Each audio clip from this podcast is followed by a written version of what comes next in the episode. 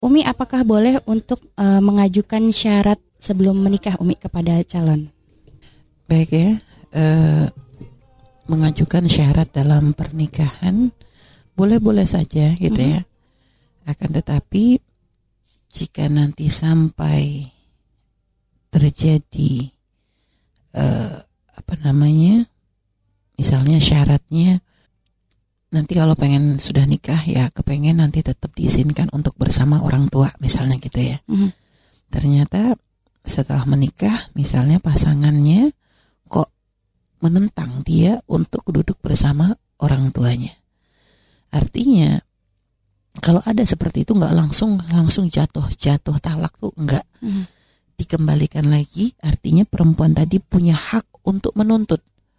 Artinya untuk protes untuk komplain gitu ya uh, dan nanti kalau memang ternyata si suami misalnya pasangannya tuh masih tidak mau melakukan mm-hmm. gitu ya maka nanti boleh ibaratnya dia punya pilihan karena kan sudah terjadi kebohongan gitu ya mm-hmm. ya makanya nanti dia bisa mengajukan cerai gitu. Artinya ke mahkamah kalau dia perempuan misalnya. Mm-hmm. kenapa? Karena sudah menentang dari perjanjian. Misalnya seperti itu. Mm-hmm. tapi nggak langsung jatuh. Sama seperti misalnya seorang laki-laki mengajukan syarat kepada seorang wanita mm-hmm. yang dinikahi. Ini pernah juga Buya bahas ya. Ada seorang wanita yang misalnya menjadi istri kedua ya misalnya yang memang syaratnya adalah ya mau nikahi tapi kamu jangan nuntut untuk selalu saya jenguk setiap saat gitu kan artinya misalnya kan ada sebagian laki-laki begitu artinya tidak ada tuntutan nafkah yang harus sama dengan istri yang pertama misalnya hmm. artinya tidak boleh ada tuntutan deh gitu loh Nah, kalau ternyata si wanita tadi sudah setuju gitu kan, maka ya akhirnya dia menikah gitu kan. Ternyata kok di dalam pernikahannya si perempuan kan yang awalnya setuju deh diketemuin sebulan sekali. Ujung-ujung kadang yang namanya orang kan muncul rasa suka gitu kan. Akhirnya dari sebulan jadi seminggu sekali. Hmm. Akhirnya dia mulai nuntut tiap hari.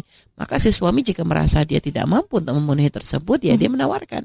Apakah kalau memang karena memang e, tuntutan tadi dari awal sudah ada kesepakatan begitu maka tidak boleh ada tuntutan kan harusnya begitu. Ya. Nah kalau ternyata misalnya masih ada tuntutan ya sampaikan dia nggak mampu kalau nggak ya nanti berpisah kan begitu. Artinya syarat ini adalah sebagai komunikasi awal gitu ya bahwa nanti supaya dalam pernikahan itu jangan sampai uh, dia itu kayak itu tadilah ada kebohongan dalam pernikahan ada karena mungkin kan orang sebelum menikah tuh sudah ada gambaran gitu ya bahwa yeah. nanti saya tuh saya misalnya gini loh, saya punya orang tua hmm. yang sudah tua, nggak punya anak-anak, nggak punya anak lagi, saya tuh anak tunggal misalnya begitu. Hmm. Sehingga ketika dia menikah dia butuh orang yang sekiranya nanti akan bisa membantu dia untuk mengurus orang tuanya. Makanya kadang dia mengajukan syarat sebelum menikah. Jadi syarat ini sebenarnya adalah untuk kesepakatan supaya nanti dalam pernikahan itu jangan sampai ada terjadi hal-hal yang tidak diinginkan. Hmm.